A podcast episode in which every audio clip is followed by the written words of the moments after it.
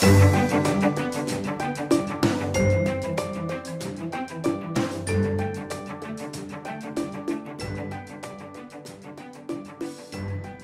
to the Harvard Center for International Development's Road to GEM 23 Climate and Development podcast.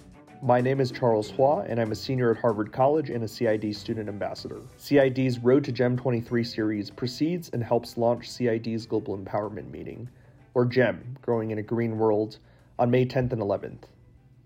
At CID, we work across a global network of researchers and practitioners to build, convene, and deploy talent to address the world's most pressing challenges. On our road to GEM 23, we strive to elevate and learn from voices from the countries on the front lines of the climate crisis, and will feature important learnings from the leaders who will be active participants at GEM 23. This week, we are joined by Shayan Chowdury, who's a student at Columbia University and the founder and executive director of the tech nonprofit Reach4Help, coordinating disaster response efforts for over 10,000 NGOs and charitable organizations in the most remote and underserved communities worldwide. So, Shayan, I'd love to learn more about your personal journey. What prompted you to start working in the international development space? What are some of the projects that you've had a chance to work on? And why is this work important to you? Uh, I'm currently a student at Columbia and um, I've been living in New York for the last few years. But originally, I actually grew up in Bangladesh. It's a country right to the right of India. And it's a country that has recently come in the news for being one of the countries that's the most hard hit by climate change. It's uh, according to the Global Climate Risk Index, it's the third most disaster prone country to climate change. It's the seventh most susceptible to climate devastation in general. And so, uh, just last year, there were uh, a big cyclone that happened around the summer last year when I was actually there. So I was physically there.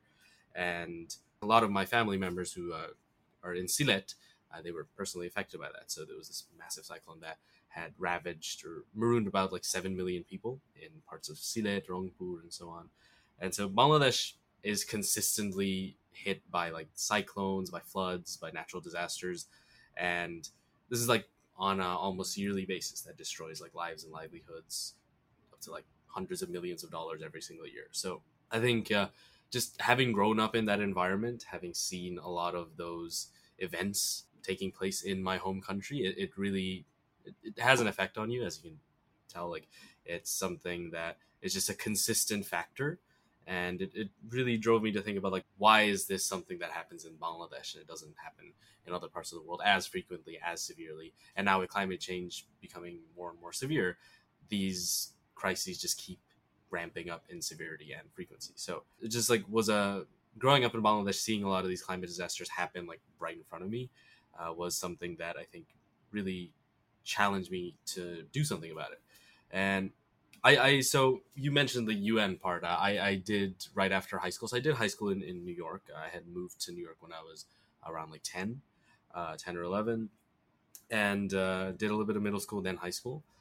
And then, actually, right after high school, I got the opportunity to work with the UN. So I, I got a chance to go back to Bangladesh to actually do something for my home country. Because I've been wanting to do that, anywho and the UN just seemed like a very good opportunity to do that. Uh, so it, that that first project wasn't actually climate related. That that was just me trying to help out in any capacity I could. I was just uh, interested in helping out in whatever way I could. So I had the opportunity to work with the UN, the UNHCR, the High Commissioner for Refugees, and UNDP, the Development Program, on a joint project to help refugees essentially become sustainable. So a large part of I'm not going to get into too many details uh, now, but a large part of what we were doing there was helping refugees just like understanding their biggest needs when it comes to financial security and economic sustainability and just like mobility in that sense socioeconomic mobility and then being able to get them skills development resources ability to like earn an income jobs like international jobs and so on.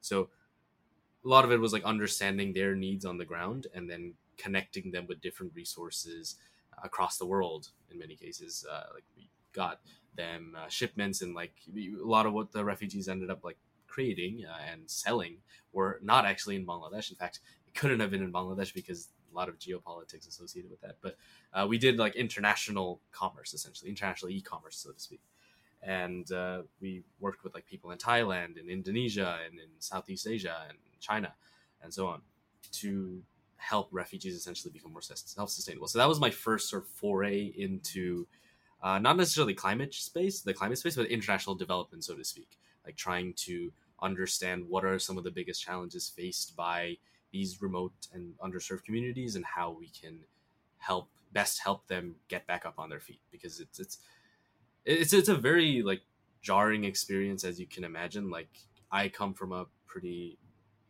like middle class background so i'm not uh, i grew up in bangladesh but i never really grew up in any position that was, was even remotely similar to what happened in the camps what many of the kids there i grew up seeing. Yeah it, it's still very very uh, heartbreaking to just even think about like the people that I met there and and uh, uh, just the stories that I heard from kids, like kids that were younger than me, like eight years old, that literally saw their parents slaughtered in front of their eyes and uh, houses burned down.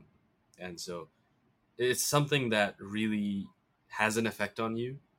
It's something that really, really like sets your resets your perspective in life about like what I want to do, uh, what I should be spending my time on, and it really just reoriented myself into thinking about okay, I should try to look at some of these like global like macro level problems and try and see how I can utilize my skills having having had a lot of opportunities in the past to lo- learn and grow from and utilizing those skills that I developed from those opportunities in a positive that's very powerful hearing just your personal story and how your upbringing has impacted so much of how you see the world and how you frame the questions you ask. You've identified many pertinent global challenges, talking about things ranging from climate change to economic self sufficiency to refugee crises to international development. How did you go about thinking about which problems you wanted to tackle? And why did you feel like Reach4Help, the organization that you created, was the right solution to pursue?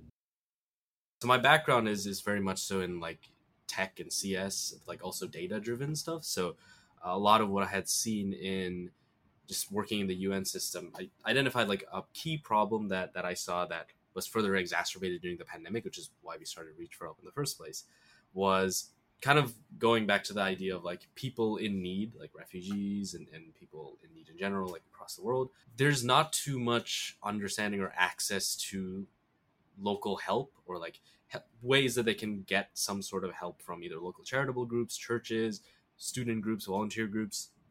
And so during COVID, a big thing that happened were like suddenly everybody's in lockdown. Suddenly everybody's stuck at home.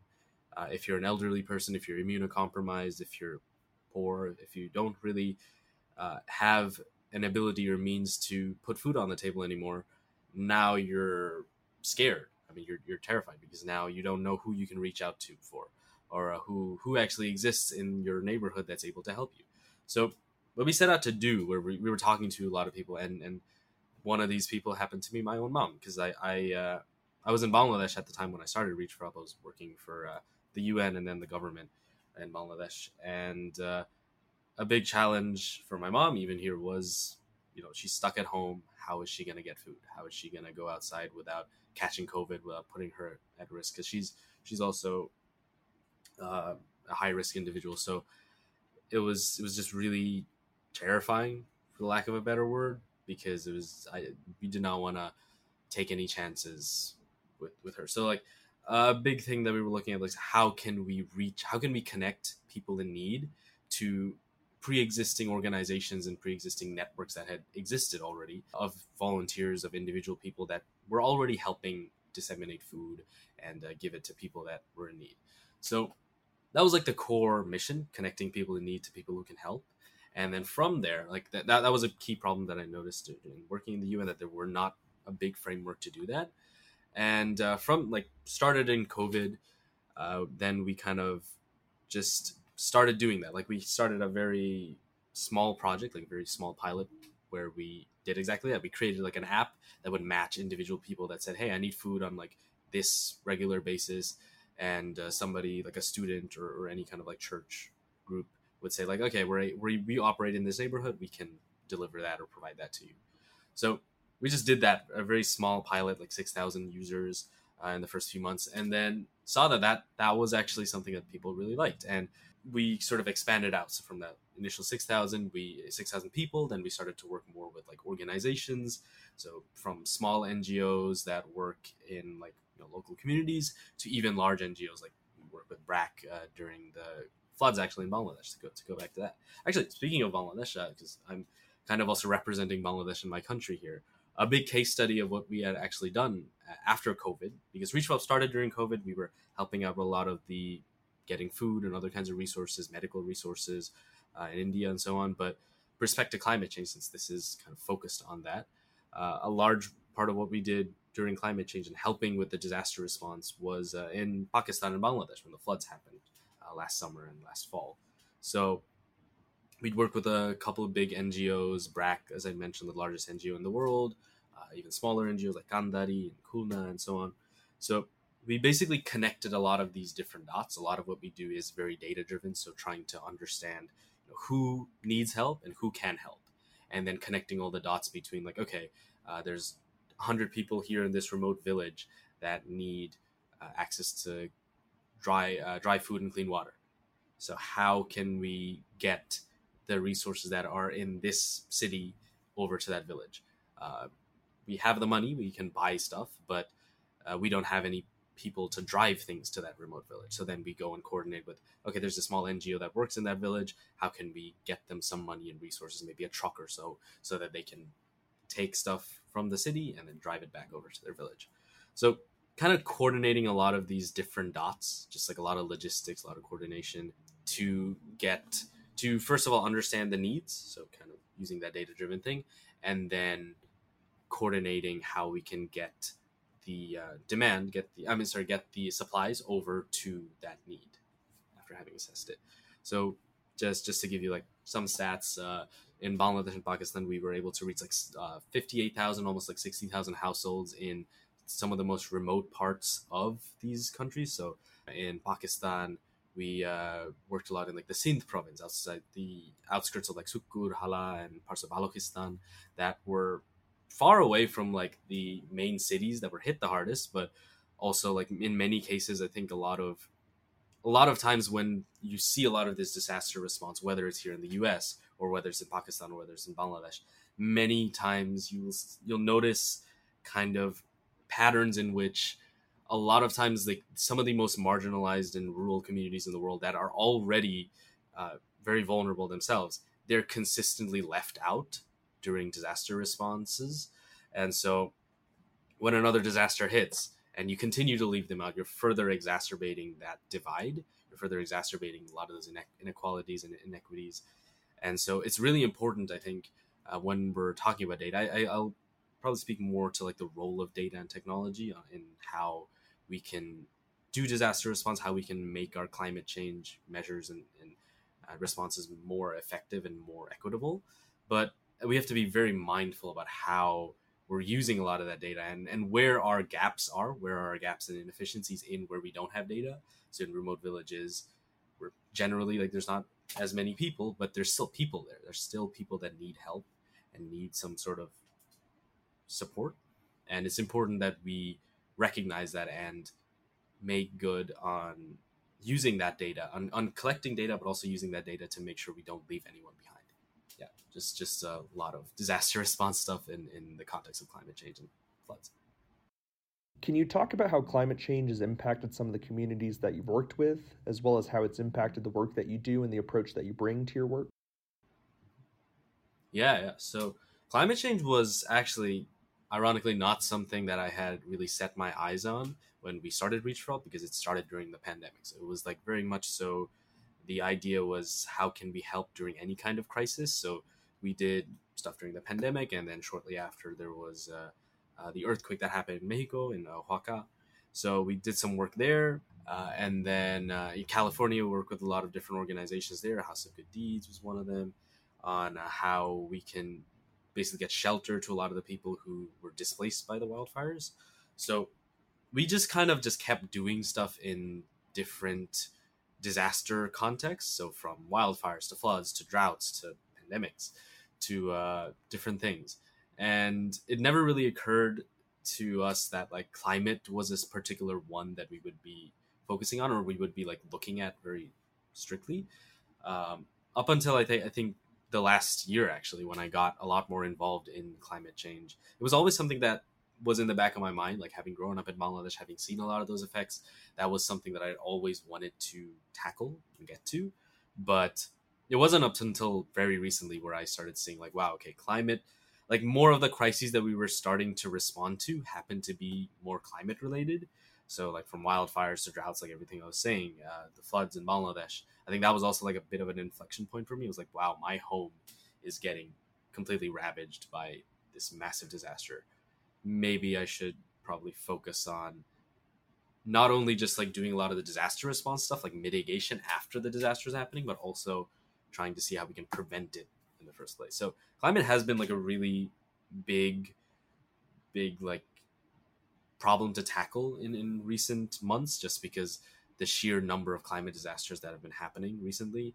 Uh, right now in Arkansas, there's like another storm that's happening. That's like another massive, yeah. Like there's a lot of people that have been displaced and a lot of people that have been affected by that. So like every few months, you just hear like another superstorm or another hurricane, like Ian just a few years ago. So it's like it just consistently keeps happening, and it's something that is really hard to not notice, I suppose.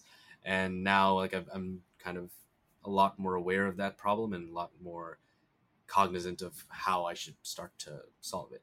Uh, to answer like a probably a bit more specifics as to like how climate disasters themselves have been uh, or how we've been kind of addressing them. So a lot of the times going back to Pakistan, I suppose, uh, when we do a lot of disaster response, and this is something that UN uh, OCHA, the Office of the Coordination of Humanitarian Affairs, uh, various like UNHCR, UN, uh, World Food Program, like various UN agencies, they they have to tackle these problems themselves as well. Uh, is how do you how do you respond to a crisis when that crisis has destroyed a lot of the underlying infrastructure that you rely on to do that response in the first place? So when you have when you have roads completely destroyed or flooded, when you have no cell service anymore that you would have used to get data to understand like where people need help. So that's a big challenge, and that is actually one thing that we've been like trying to understand like what other avenues can we take to mitigate those challenges to tackle those because uh, when roads are flooded then we have to figure out an alternative way to get food or get resources to the people in those flooded areas. So and we have to like make makeshift boats or uh, or like figure out like how we can distribute resources on like uh, paddle boats like paddle like rafts essentially.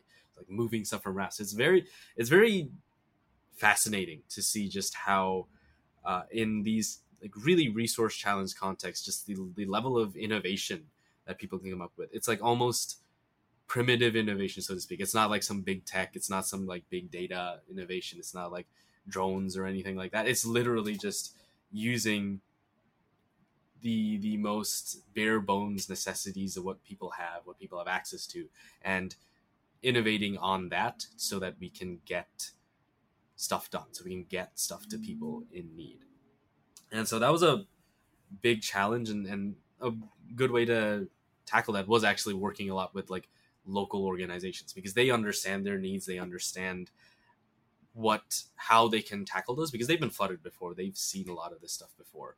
So instead of us going and giving them a solution like hey uh, guys let's do this they'll say like no okay you you're helping us with like some monetary stuff with some direction of as, as like where needs assessment is identifying gaps and stuff but we know how to help our own people. Thank you for giving us the support that you have. But at the end of the day, I think it's really important to also build partnerships with local communities and local organizations, and then give them the agency to to do what they do best, which is helping their own communities.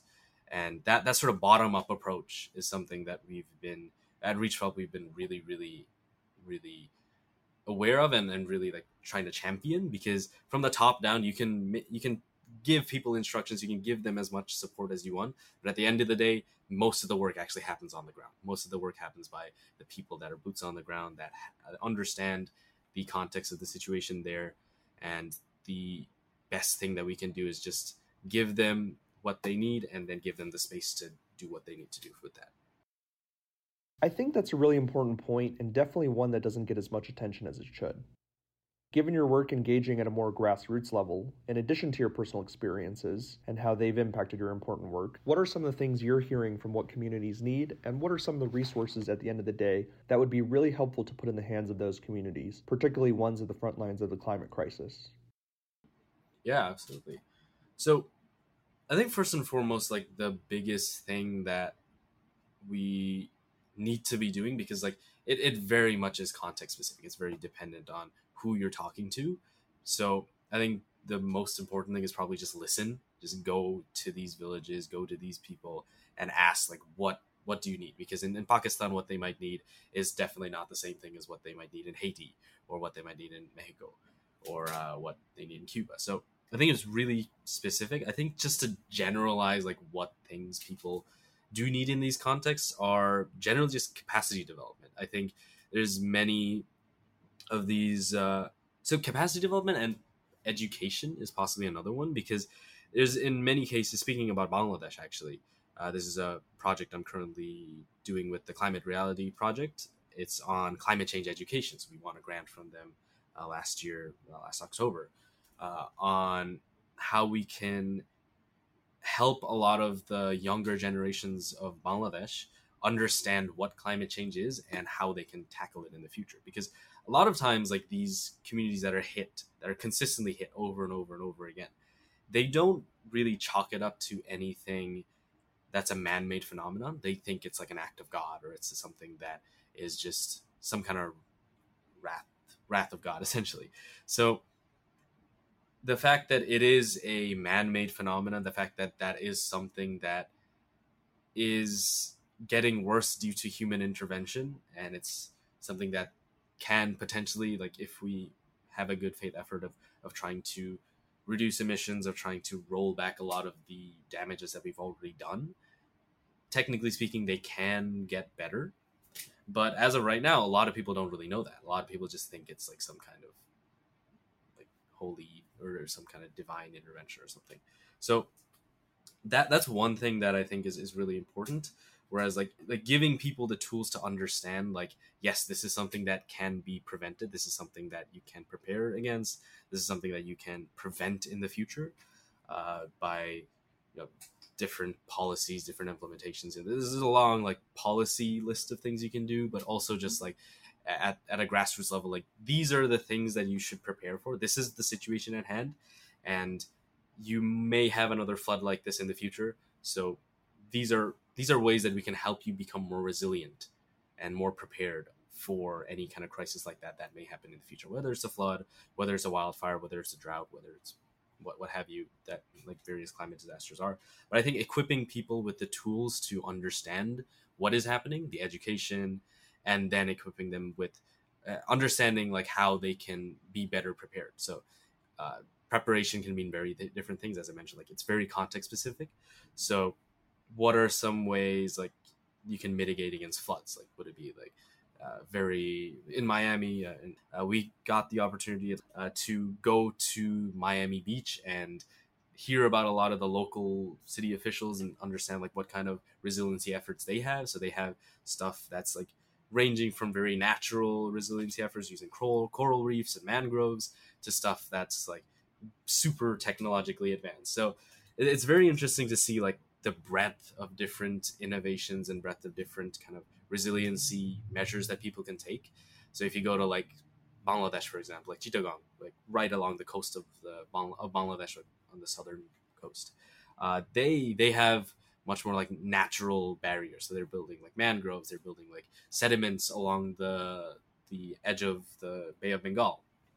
And so how can we help them given the stuff that they already know how to do in those contexts? How can we help them with their own resiliency efforts to prevent a lot of the worst effects of climate change? So yeah, just just it's very context specific. Listen to what people are doing already on the ground and figure out and, and like work with them to figure out how we can support what's already going on instead of coming up with like grand new technological innovations bringing in like new stuff new technology because it, it's not always a good fit in many in most cases it's not a fit Thank you for your perspectives on that. I want to close with a personal question, if I may. You've been able to have incredible and impressive impact, especially for someone of your age and this is a difficult space to operate in. The challenges are in many ways complex and technical, and it takes a lot of resources, expertise, and frankly, connections to be able to have the positive impact that you've been able to garner. So I'm curious, how do you think about gaining credibility as a young person working in the space? How have you been able to build that? What are some of the models that you tend to look at and the guiding principles that inform your work?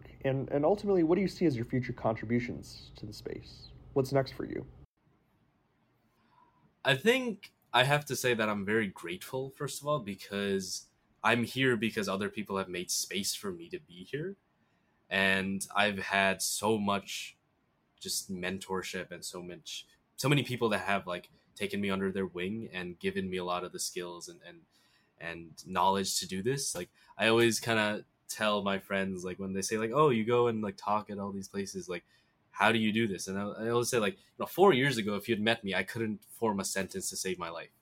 So in the last like four or five years, like I've had just such a like such fortune to meet such incredible people at the UN, uh, at uh, now at Columbia. Like I've, I've met some like really incredible people in that space at the climate school and so on that have given me a lot of the skills and a lot of the perspectives to be able to understand these issues and, and to be able to speak about them in a uh, I guess, somewhat profound way. So I think uh, mentorship, like looking for people that give you that that open up and give you some space, give you the opportunities to grow as a person who wants to do stuff in here. And there's a lot of young people that want to.